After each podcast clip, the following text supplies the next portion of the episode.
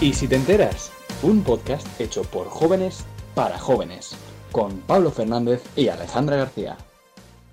Lo que intentan ahora es una prórroga agónica de un fracaso.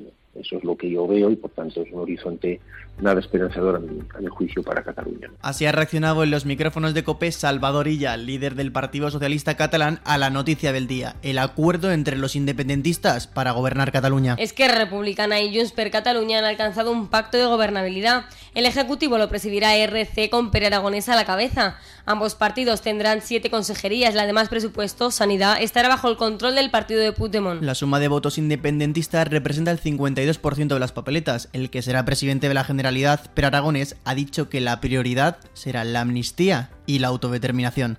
Per fer inevitables els objectius d'amnistia y autodeterminación. Y esta misma mañana la ministra de Hacienda, María Jesús Montero, ha recalcado en la cadena SER lo importante que es que Cataluña tenga al fin un gobierno y espera que el independentismo deje las vías unilaterales. Esperemos que hayan entendido que la conformación del gobierno tiene que conllevar también el abandono de las vías unilaterales y de algunas cuestiones que ya sabemos a dónde nos conducen. Y desde la oposición, el líder del Partido Popular, Pablo Casado, ha señalado que el independentismo catalán avanza en este viaje hacia ninguna parte con Pedro Sánchez de copiloto. Ante la noticia, el antiguo líder del PSC y ministro de Política Territorial, Miquel Iceta, ha abierto la puerta a una nueva mesa de diálogo.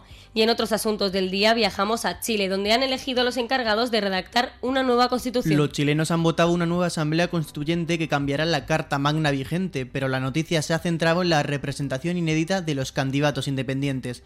De los 155 escaños, 30 los ocuparán candidatos diferentes a los partidos políticos convencionales.